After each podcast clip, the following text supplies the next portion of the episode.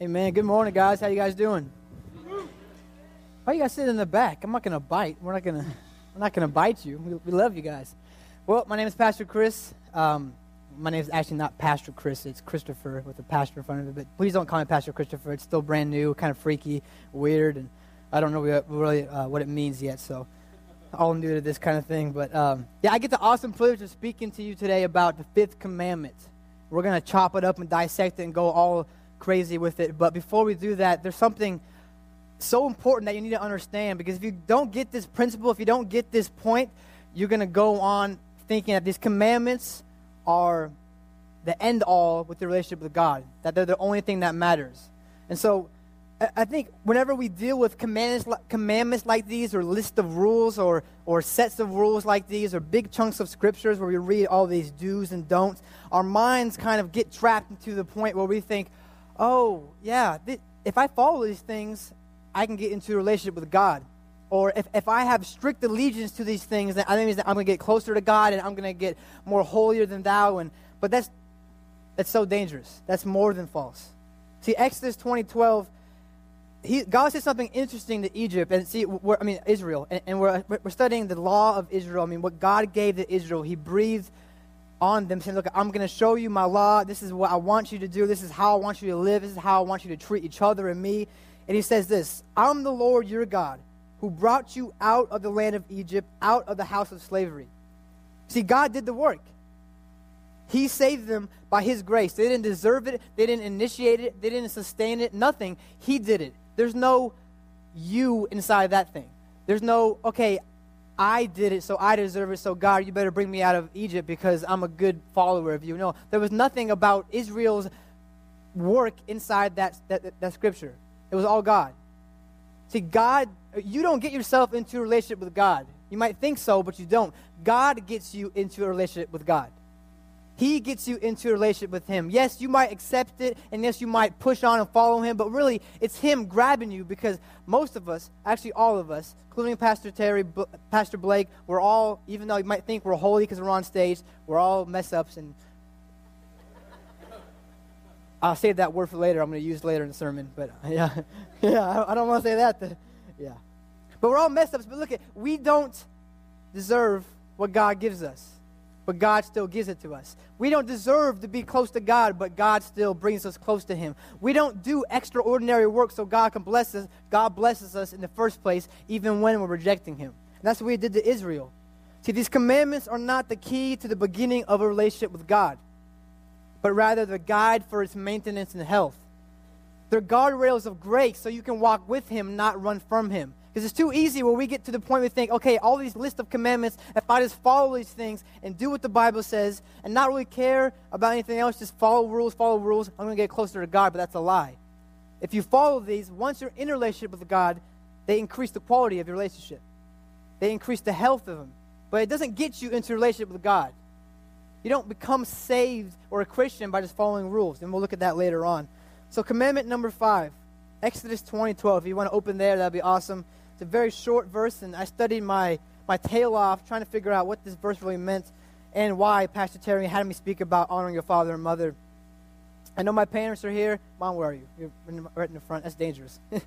that's, that's, that's dangerous. You're my bodyguard, PT. so, Exodus 20:12, honor your father and mother that your days may be long in the land that the Lord your God is giving you. Pretty simple, right? honor your father and mother, and you're going to live long. I mean, we, I don't care if you're a Buddhist, a Christian, an atheist. If you're a parent, you've used this. And you might not recognize it. You've used this. You've used a little, I mean, I can't even wait. I don't have kids, but I can't even wait till I get to the point where me and Brittany, Brittany can go, hey, look at Billy. God says if you don't treat me right, you're not going to live a long life. So, so you're kind of out of this thing. You know, you, you better follow this. Or, you know, it's simple. You think, okay, you, you treat your parents right, you're going to live a long life. It's pretty you know, period. Why am I up here? Let's go home. Let's get some lunch. But before we go on to and unpack it, I want you guys to see what other people view of this commandment. So check out the screens.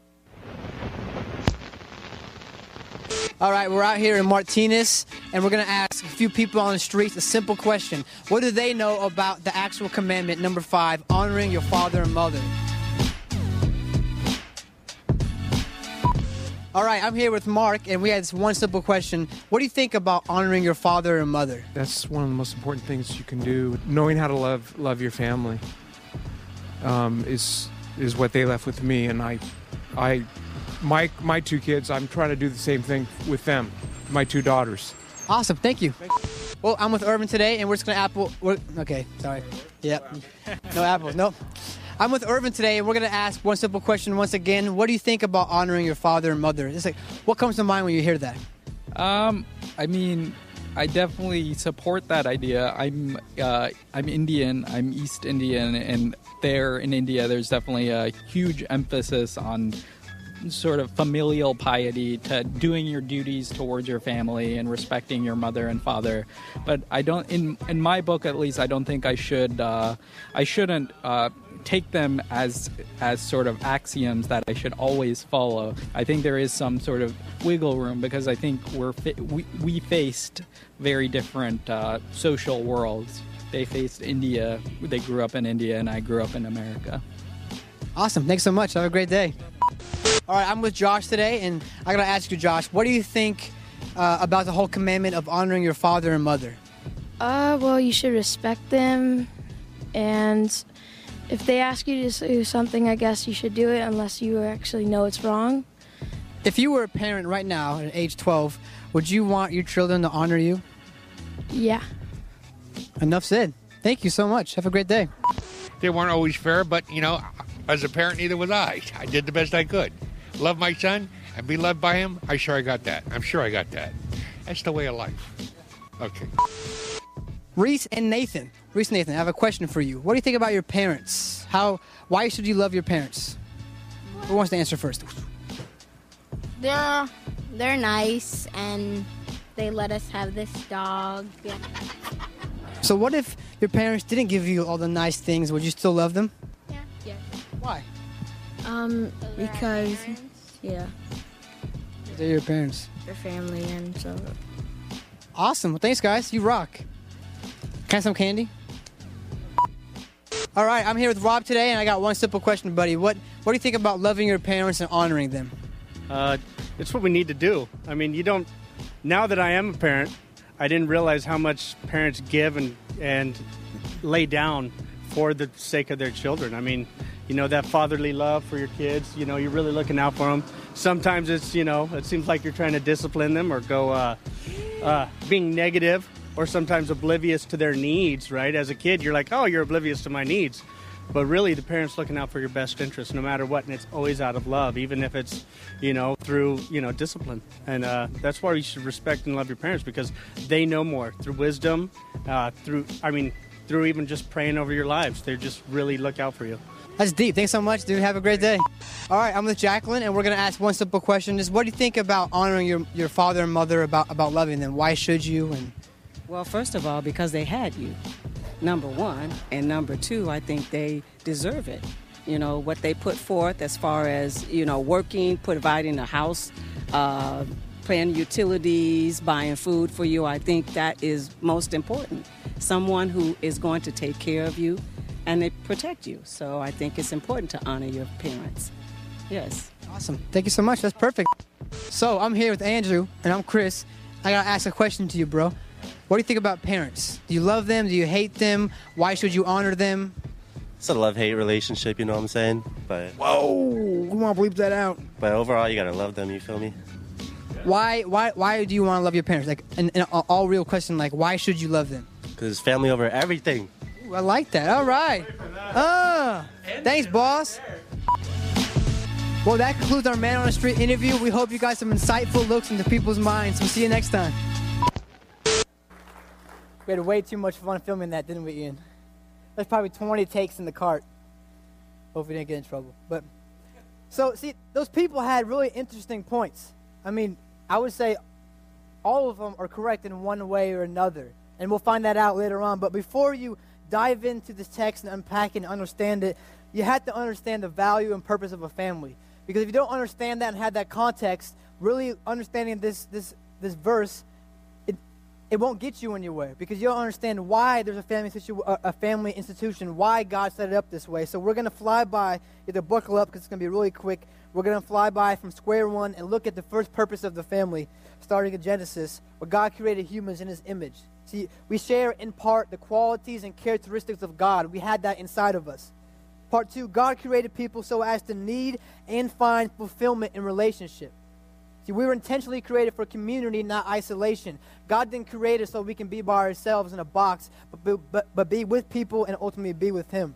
God created, number three, the roles of husband and wife to experience this fulfillment through intimacy and companionship. We see because you have uh, the husband leaving their parents and being unified as one. Number four, God also set up the roles of a husband and wife to kind of reflect the roles of Jesus and, our, and us, the church. You know, Jesus loves us, so the husband loves the wife. The wife submits to the husband as, as we do to uh, Jesus. And then lastly, God intended for the husband and wife to reproduce, to procreate, to make some babies. If you understand, if you know what I'm saying, make some babies. It's a crucial piece of the design. Without reproducing, we're not going to be able to nurture and love and train the kids up. So the first purpose in the family is relationships, to support and cultivate a community that nourishes the, the characteristics and qualities of love and, and patience and forgiveness and, and honor and all those. That comes from the parents, from relationships and from learning. So since the first purpose serves as a foundation for this, for this community and love, the second purpose is a means by which that foundation of relationships gets passed along to the next generation. It's not just about relationships, but about reverberation, about spreading God's story to the next generation. Not just about the, the, the society you have in a household, but about getting that, about what God's done to you, to the next generation, that kind of telling your children about what, has, what God has done for you and to you and in you.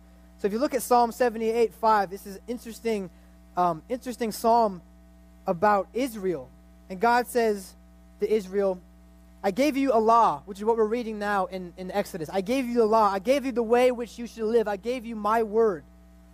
And then I commanded you, your fa- the fathers, to teach their children, that the next generation might not or might know them. So me. So God said, Look, I gave you the law. I gave you this word. I gave you this. Now your responsibility. Now I'm commanding you to teach your children about this. To teach your children what I have done with you and for you and to you and how I've gotten you out of Egypt, out of slavery. You have to teach your children that because it wasn't written down. It was all passed by verbally, by words, by stories. So it was up to the parents in order to tell the children about God, or that would be it, and they would be in rebellion. Because if you notice in verse 11, a few verses later, it says they forgot. So Israel forgot his works. They forgot what God did. They forgot that God got them out of Egypt and the wonders he had shown them. And they refused to walk according to God's law.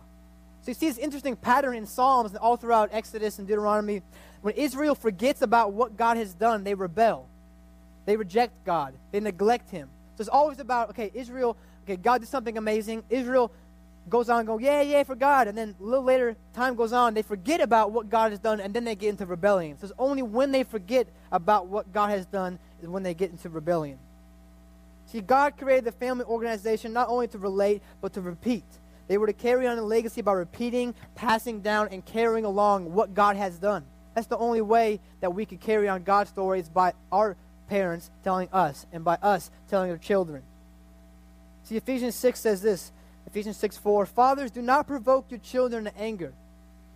But listen to this. But bring them up in the discipline and instruction of the Lord. See, parents were back then, 2,000 years ago, and are still designed to train and nurture and bring up their children. But not just in a society kind of way where you get to vote and to pay taxes.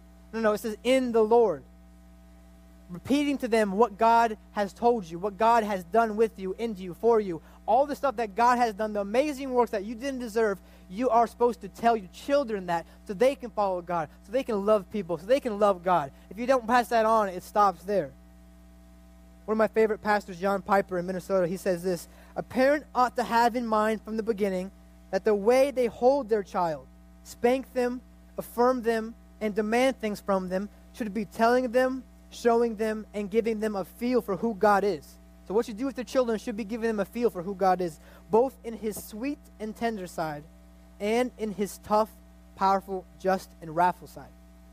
There's the loving part where you show your children love and grace by forgiving them and by, by, by blessing them and by, by leading them and loving them and serving them, but also a part where you have to be tough, where you have to show God's side. discipline, instruction. See, I think we forget that, that God has two sides. Not two sides, but, but he, he's, he's full of these qualities of love and of justness, of grace and just, of, of wrath and mercy. We forget that. We ignore it. We kind of stuff it away, going, no, no, no. God's not wrathful. God doesn't get angry. But he does. People offend him. And so he has to discipline them, to teach them. All the discipline you see in Hebrews when, when God says people disciplined by God or, or people discipline, like if God disciplines you for, for maybe rebelling and doing something, or in, in Israel, when, when, when he disciplines them, it was for their good. So, yes, there's love in the wrathful side. Yes, there's love in discipline, but he still has that part. And that's where you're supposed to instruct your children in, both sides of God, loving them, bringing them up to follow God. I don't know why we think this, but I know it's, I, I just get this because I, I get to, to be with the kids on Wednesday nights throughout the week, and a lot of parents seem to think and believe that it's my responsibility to teach their kids, or Pastor Terry, or Pastor. I'm new, so you're in, you're in bad luck if you're trying to get me to teach your kids right now. or Pastor Blake or any of us, they think that it's the school's job to teach their kids and raise them up. They think that it's the, the, the counselor or, or their friends or, or TV or, or newspapers or magazines or internet, anything to help them raise their kids up. So they kind of rely on us, on other people to raise their kids up. But it's that's not right. God said, "Look, I set you up in a way where you're supposed to raise your kids up. You're supposed to love them. You're supposed to nurture them, and you're supposed to discipline them. You don't look on someone else to discipline them. You don't wait for me to get to see the kids' problems and discipline them." So I'll slap him hard. No, I'm joking. I'm joking. I didn't. That that's a Blake thing. That's a that's a Blake thing. I'm joking. But see, I'm, I'm not responsible for teaching them. You are. You get the blessing and the privilege of raising up a human life. God entrusts you with a soul, and you're supposed to raise them up to be close with Jesus. That's why God values the family so much because He's trusting you. He's giving you the responsibility of bringing it up. And if you don't, you fail at that and you, you, you cut off the possibility of them getting closer to God when you don't train them up. It's harder for them not to get closer to or to get closer to God when you don't train them up. Of course, because you're so close to them, you have a relationship where you can pour into them. And if you choose to not invest in them correctly, they can go the wrong way, which we'll see later. So you need to know that you're responsible for developing the next generation, which is huge. Now, with all that in mind, think back to Exodus 20:12. Honor your father and mother, that your days may be long in the land that the Lord your God is giving you. Later on, I'm going to give the secret to happiness. If you read my shirt, the secret to happiness is to. I, apparently, I forgot to give it last service. I, I, people came up to me and go, "What is the secret to happiness?" And they don't, you know, I, I got in trouble apparently for doing that. But I will give it to you. I'll give you that. And as you see here, God's promising, look, it if you obey or honor your father and mother, you're going to live long. So what's that connection? So when I read through scriptures, when I read through the Bible, I always ask questions because even though I went through four years of Bible college, I don't know I, I don't know what the heck's going on in the Bible still because there's so much there, there's so much inside here that I can I can be studying it all my life and not understand. So I have to ask questions. I have to go slow. And if you understand this right now, you better come up to me right now. Let me talk to you because there's no way you understand this. Yeah, you might get some glimpses and you might understand a little bit, but there's no way you can just sit here and go, okay, I get that, yeah, okay, and, and then move on. You have to slow down. You have to dissect it. You can't, you can't swallow an elephant. You have to chop it up. So that's the quote, right? Someone said that. Blake's wife, can you stop laughing at my jokes? I was joking. So I ask questions. You always want to read first, ask questions, and then study deeper. If you don't ask questions, you're going to skip right past it. So I asked the first question when I read this. I said, what, what does God mean, imply when he says honor? Like, what does that word mean? What did, what did the culture know about that word? What did honor mean to Israel? What did honor mean to God? What, does he impl- what is he implying when he's saying that? Is it simple? Is it, is it heavy? What does it mean? Question number two What do you do if your parents aren't honorable? What do you do if your parents don't, in your words, deserve the respect that you should give them? And number three, what is the connection between honoring your parents and the possibility of living long? Because I want to know that connection. And I'm sure you do too. So I'm going to. So I'm going to go to the first question. What does God mean when he's saying honor? What does he mean? What does that word mean? What does it, what does it have to do with, with parents and, and why honor and why not obey? Why not trust? Why not love? Why honor? See, honor, the actual word kabed in the Hebrew language really means to give weight to, to make something heavy, to give something the weight that it's due. So I'm glad my mom's in front, in front of this, the, the service because I get to talk about her now. This is a chance that I get to talk about it. See, I, I was I think uh, what, six years ago, I started driving and, and I got my license, and I would drive everywhere. I mean, I would drive everywhere in any way I can. I would even get groceries for my parents just to drive. I don't, do that, I don't do that anymore, so that was special back then. I love driving. I love driving with my parents. It's cool, you know, it's, it's great. I get in the, in the car with my mom and drive on the street, and everything is fine. I get on the freeway, and I, I can tell that her blood pressure would rise a little bit, uh, and her eyes were kind of bulging when I get on the freeway.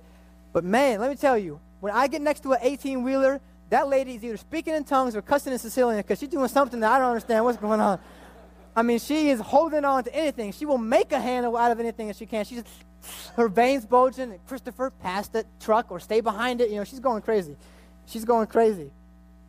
Why? Why is she going crazy? Why it's just a truck. We have, I have a car. I can drive past it. Why the unease? You ask. Because when you're around something heavy, you treat it with respect. Because it's dangerous. Because it can do harm. Because it's powerful. When you're around something that's large and heavy, you are more careful with it. You treat it differently. And that's what God is saying. Look at you need to ascribe weight to your parents so you treat them differently than just the average Joe on the street. A Wesleyan, pastor, a Wesleyan pastor once said this The concept of honor is of something or someone who cannot easily be dismissed. You can't just overlook your parents, he's saying. You can't just overlook what God is talking about. Like a huge boulder in the road, it is something we must make allowance for. Like a heavy weight, it is pressing upon our thoughts. Like something glorious, we have a sense of awe or reverence for the person or thing.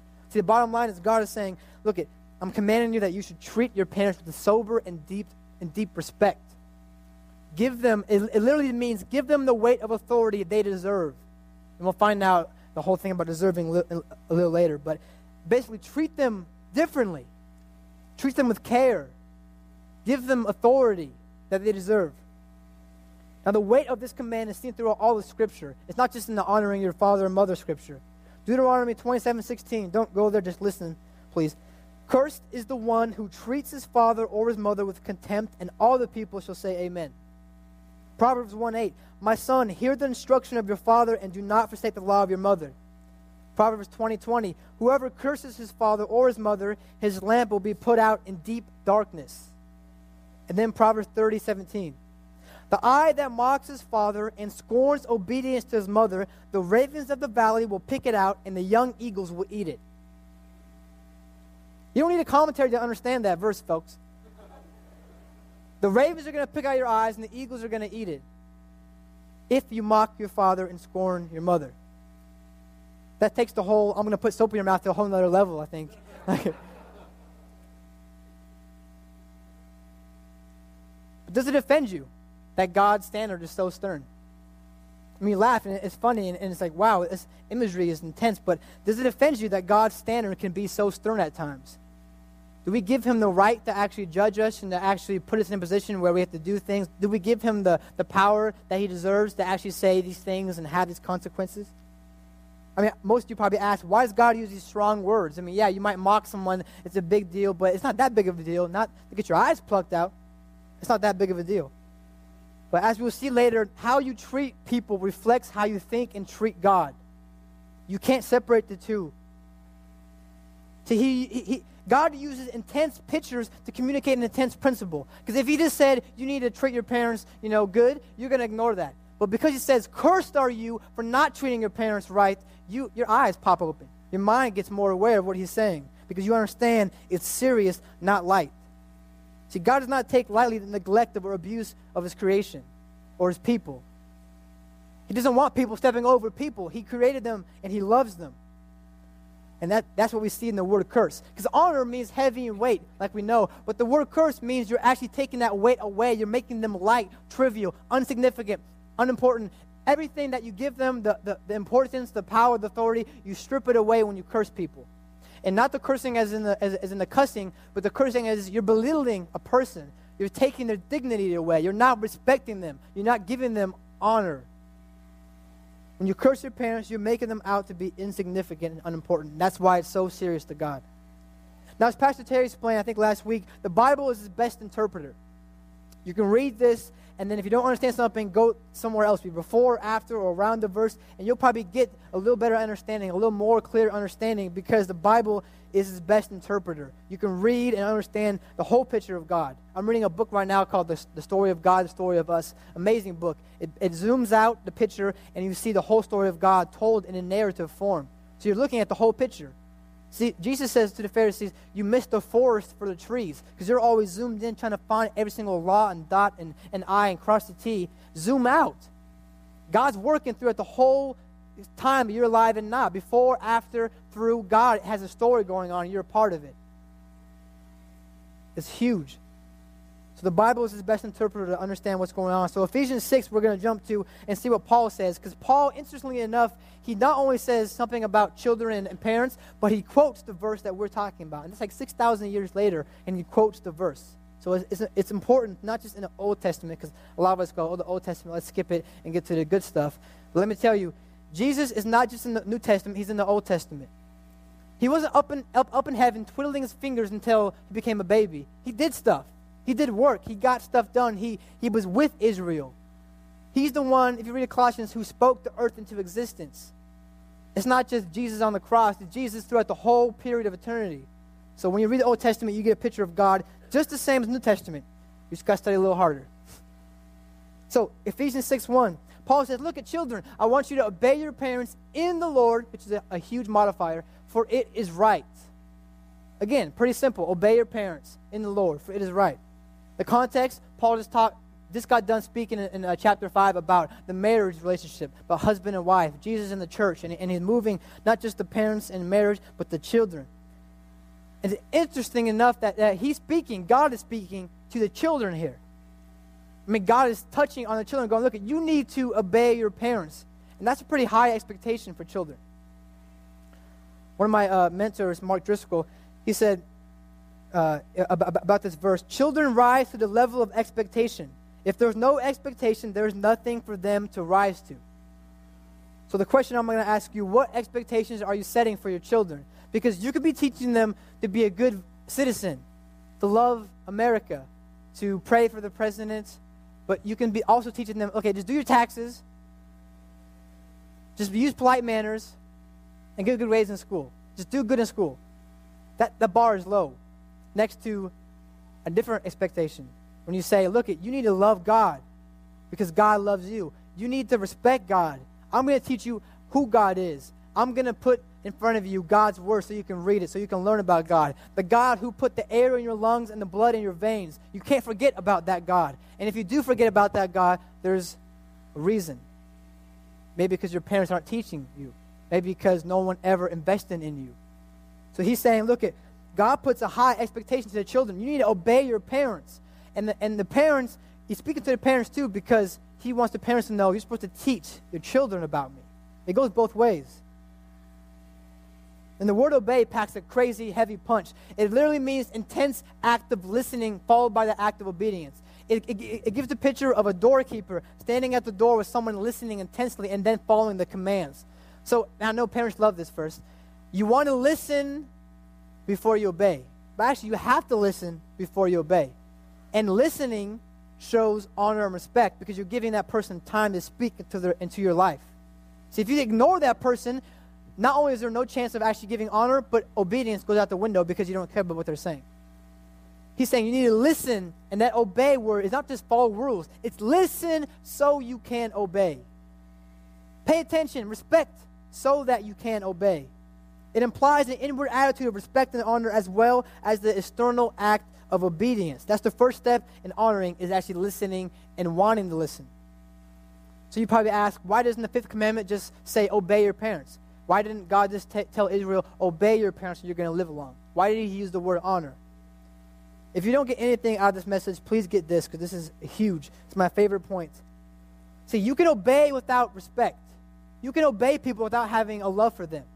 You can't honor them without having a love for them. You can obey them blindly. You can have a blind obedience, but you can't have a blind honor. Because honor, excuse me, honor actually means you're uh, esteeming value and worth to that person. You can't do that blindly. You can follow rules blindly. The Pharisees did it all the time. Excuse me, the Pharisees loved to follow rules, but didn't care about the God who gave the rules. The Pharisees loved to look nice and, and follow commandments and check off lists, but he, they didn't care about the people that God was talking about. They followed rules, but didn't care about God. So you can obey. It- it- it's huge for ch- children and parents, for all of us know this, because you can follow rules and care less about the person, care a rip. And that's not what God wants you to do. God's not saying so you can just follow rules and, and align in the way your God wants to, uh, your parents want to raise you up and then go off. God wants you not just to obey rules. It's bigger than that. And as we'll see later, it's bigger than just your parents. It's not just about obedience, it's about esteeming value to someone because God created them. And that's why in the next verse in chapter 6 2, Paul doesn't only say obey your parents, he quotes the verse that we're studying now. So he wants the people he's writing to to go, look at, I want you to obey. Yeah, obey is good, but I also want you to honor.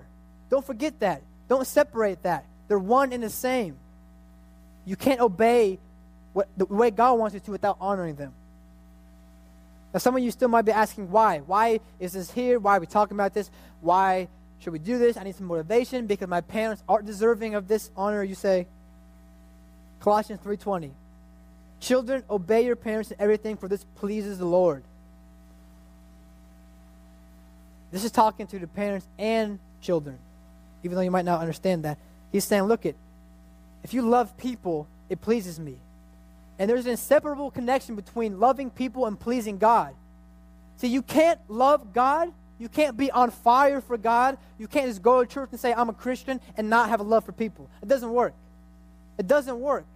Because God's Bible, the Word, the Word He gave us, is all about loving people and loving Him. They're connected at the hip, they're joined there. You can't say, I'm on fire for God, hallelujah, and then go on and go, I hate that person. I'm not going to, I'm going to neglect them. I'm going to abuse them. I'm going to curse them. I'm going to make them out to be insignificant. It doesn't work.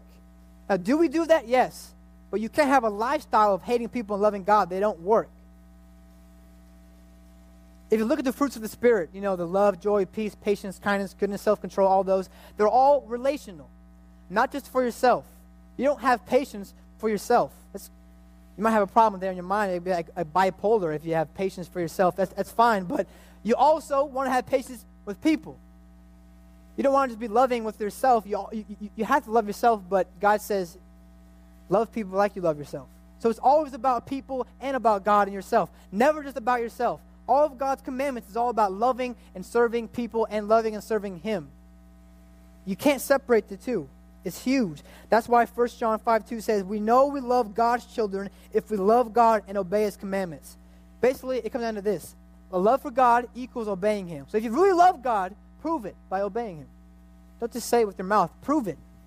And if you obey Him, you're naturally going to love Him. Why? Because His commandments are all about loving people.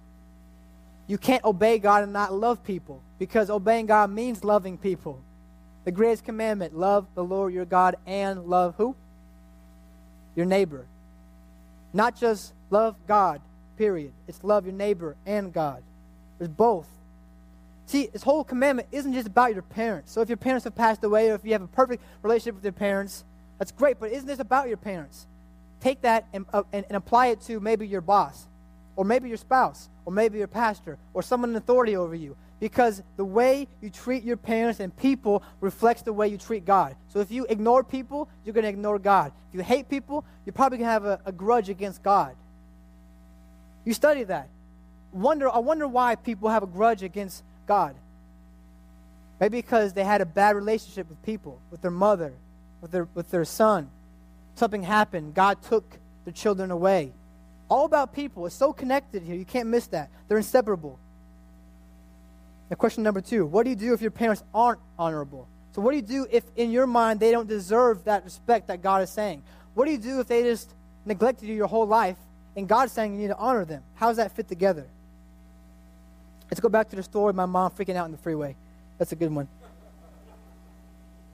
So, my mom wasn't freaking out because the truck was red or because the 18 wheeler was going fast or because the 18 wheeler had good miles per gallon. No, she was freaking out because it was a big, stinking truck. It was large, weighty, heavy. And the same principle goes to how we see our parents. See, God says, look, you're not honoring based on their performance or how they look or act. You're honoring based on their position. The truck is heavy. No matter what, where it goes or how fast it goes, it's heavy. The position, the role of the truck is to be heavy. The position and role of a parent, their authority, it demands your honor. Not because of their performance, not how they perform, not how they treated you, but because how God set it up.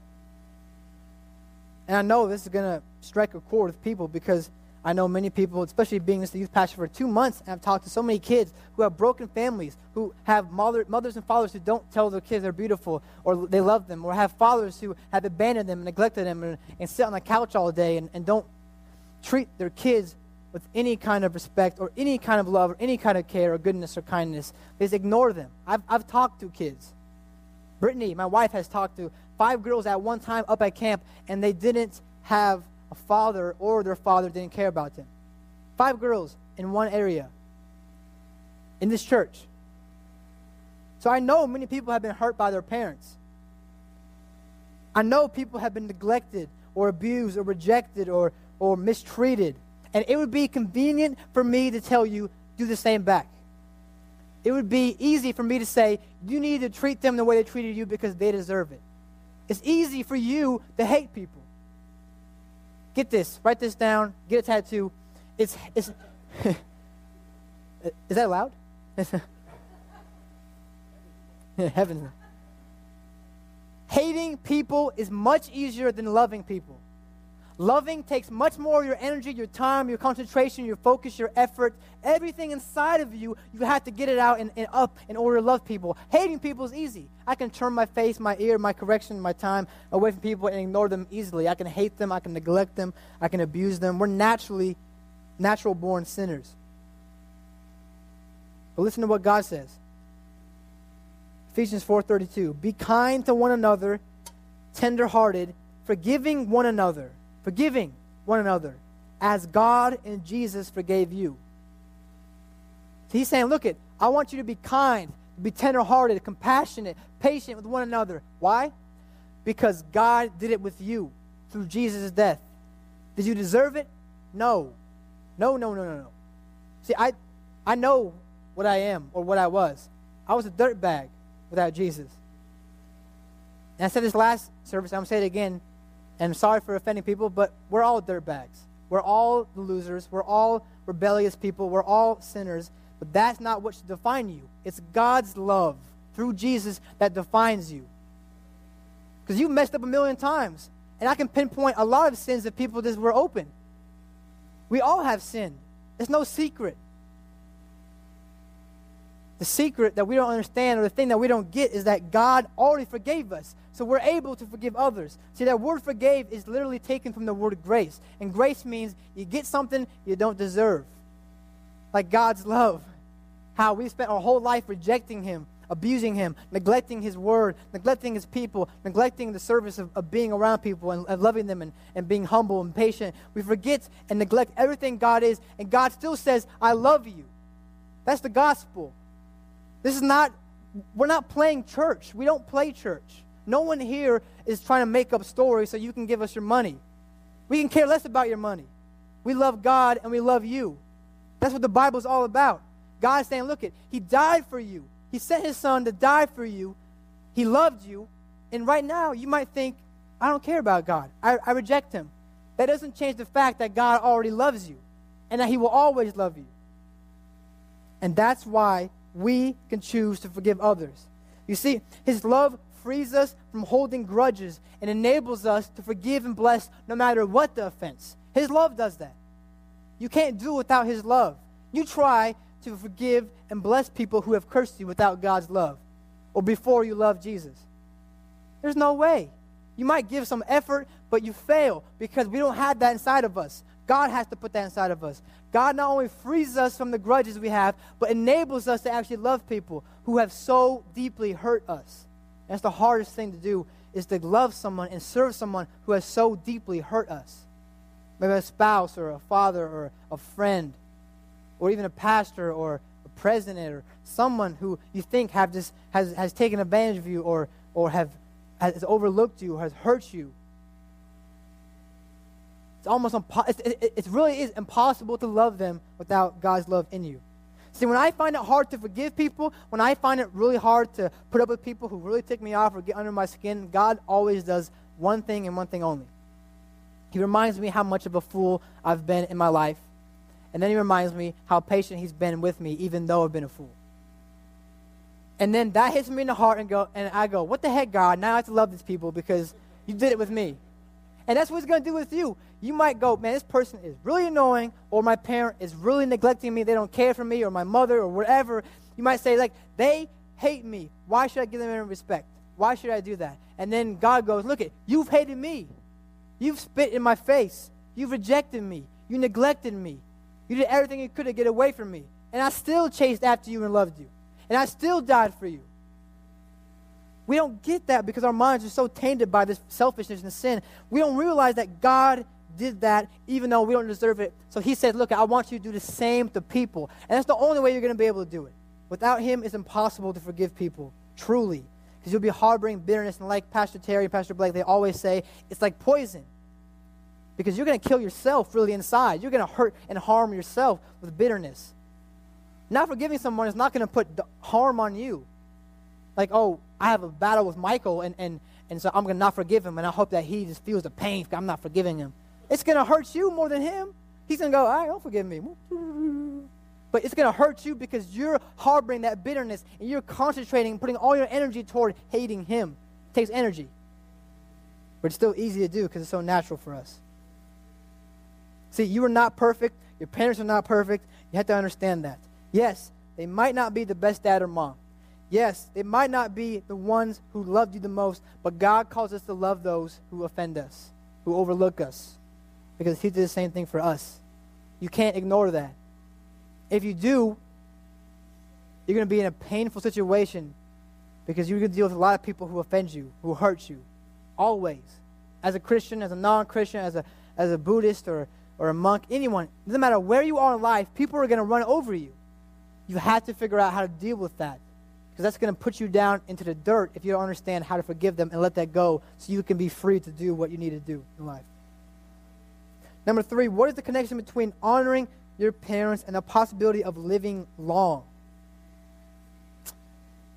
It's weird because I think some of us think it's a spiritual secret. Like, oh, Chris is going to tell us the spiritual secret. If we honor our parents, we're going to live a long life. Woo! No. See, in all actuality, and I was studying this, I noticed something. We all too often separate the spiritual from the practical. We, too, we all too often think, okay, if you're really spiritual, you're not going to be practical. So look at this line. God, and never forget this God created the heavens and the hammer to build your house. He created the galaxies and garlic to put in your pasta. He created angels and atoms that makes the matter that we sit on and look at. See, he is spiritual and practical. You can, you know, the most spiritual people are the most practical. You look at Nehemiah, he spent his whole time praying and also working. He didn't just pray, pray, pray, pray, pray, and hope the work will get done. He prayed, prayed, prayed, prayed, prayed, and he worked, work, work, work, work. It wasn't one or the other. And God's like the same way, and God wants you to be the same way the most spiritual people are the most practical. We're not floating around speaking in tongues, singing hallelujah all the time. We're doing work. We're serving people. We're getting in the trenches. We're loving those who hurt us. That's practical. We're giving them what they need. James says, look, you think true religion is actually going by a homeless person and praying for them? No, no. True religion is saying, look, you need clothes, I'm going to give you clothes. It's not about just saying, look, I'm going to pray for you, brother. I'm going to bless you and hope you get your stuff you need and, and bounce and think, okay, that's Christian by praying for them. No, God says, no, I'd rather have you give them what they need in the physical form than try to pray for them and thinking you're holy. Because you aren't helping that person as much as actually giving them what they need. It's practical and spiritual. So, Proverbs 4.10, there's a father writing to a son, and he says this, Pay attention to what I am teaching you, and you will live long. Huh. Pay attention to what I am teaching you, and you will live long. I did some in-depth, groundbreaking research, and I came up with this uh, results. Uh, it's probably three points. It's in depth, so I hope you guys can uh, stomach this. Number one, parents have lived a life a bit longer than their children. They, they live longer. That's pretty hard to find out. Number two, parents were once children. You laugh, but it's serious. Parents have had their share of mistakes and victories. Whoa. My conclusion parents know more than children. I got parents saying amen, and my kids going, What the heck are you doing to me, Chris? You're my youth pastor. the dichotomy. See, they might not always act the best, speak the best, live the best, but they know how to survive this crazy and chaotic thing called life because they're still alive. They made it. Not always the best. They have wounds and scars to prove it, but they survived this life. I think the reason why this promise is tagged onto honoring your parents is because they know how to, for the most part, navigate through life. They know what decisions will bring destruction because they made him. They know what attitudes will yield hurt because they've had them. They know what lifestyles will produce pain because they've lived through that. They also know what paths will bring joy, peace, and success because they've gone down those paths sometime in their life. See, no one can say that their parents didn't teach them anything good in life. That's a cop out. That's an easy way to say something. Like, oh, my parents didn't teach me any, anything good in life. They weren't really good parents. They didn't honor or uh, teach me things, that their life was horrible. No one can say that. You know why? Because you can learn, you can take, you can mine wisdom from the life of a fool and a king. See, the life of the fool, you go, okay, this person is horrible. Well, I'm going to learn from their mistakes and not repeat them. The life of a king, you understand, okay, maybe they're noble, they're honorable, they're respectful. I'm going to learn from that and take it. So you take the good and the bad and the ugly, and you filter through it. You learn from mistakes, and you repeat patterns of success. That's why it's practical. If you're going to follow what I do, look, if it harmed me, you probably shouldn't do it. If it brought good to me, you probably should do it. That's what he's saying. It's not a spiritual mystery that God's going to bless you with long life if you honor your parents. It's practical. Think how many kids get into drug addictions or bad relationships or, or sexually abused or all these things, maybe because they're not paying attention to what their parents have told them or they haven't noticed something. Like maybe their parents didn't teach them the way they should live or respect people and they went down the wrong path because of that. Just to, just to throw out. You see, Paul writes in 1 Corinthians 10 6, now, these things took place as examples for us that we might not desire evil as they did. What is he saying? He's saying, look at the whole chapter above that. Paul writing about things Israel did good things, bad things, things that went wrong, things that went right. And he's saying, look at they were written down so we can learn from them so we don't desire the wrong, the evil that they did. You can learn from their mistakes. They're written down. Read this, you'll learn. All this is is a whole bunch of imperfect people following a perfect God. All this is. A whole bunch of dirt bags following the God who created the dirt. All that is is people making mistakes and God loving them and then people finding out what that love means. That's God's story. That's the gospel again. People mess up, God intervenes. People still mess up, God intervenes. People still mess up, God intervenes. His love always goes on and on and on, like we sang about. Never ends. And you can learn from people's mistakes like that. So as the worship team comes up, we're going to finish with this. See, I think God wants us to actually understand that a society in which children cease showing honor to and learning from their parents will cease to be a functioning society, therefore numbering their days. If you cease to honor your parents and stop learning from them, you're not going to be a functioning, efficient, successful society or a children or a person because you're not taking their advice, whether good or bad. See, I have a story again about my mom. She's just popular, I guess. Every time my parents were, were disciplining or, or dealing with my sisters, I would always try to, and I still do this. Probably a couple weeks ago, I probably did. I don't know. Um, shh, mom. I did it always. I did look at they were dealing with my parents or my, my uh, siblings going, okay, I'm going to discipline with this or I'm going to do this. And I would go, no, no, you really need to have Nicole do this and be disciplined more. Or you need to have Catherine. Like, I remember being a kid and going, Nicole should get more time out than what she's getting, mom. Like, you know, trying to tell like, like, like I knew how it is. And I would butt in and try to teach my mom how to, to, to discipline or my dad how to discipline. My mom would always say this, and it haunts me till today. She said this, like this. I don't ask God for much, but I pray that I'm still alive when you have your own.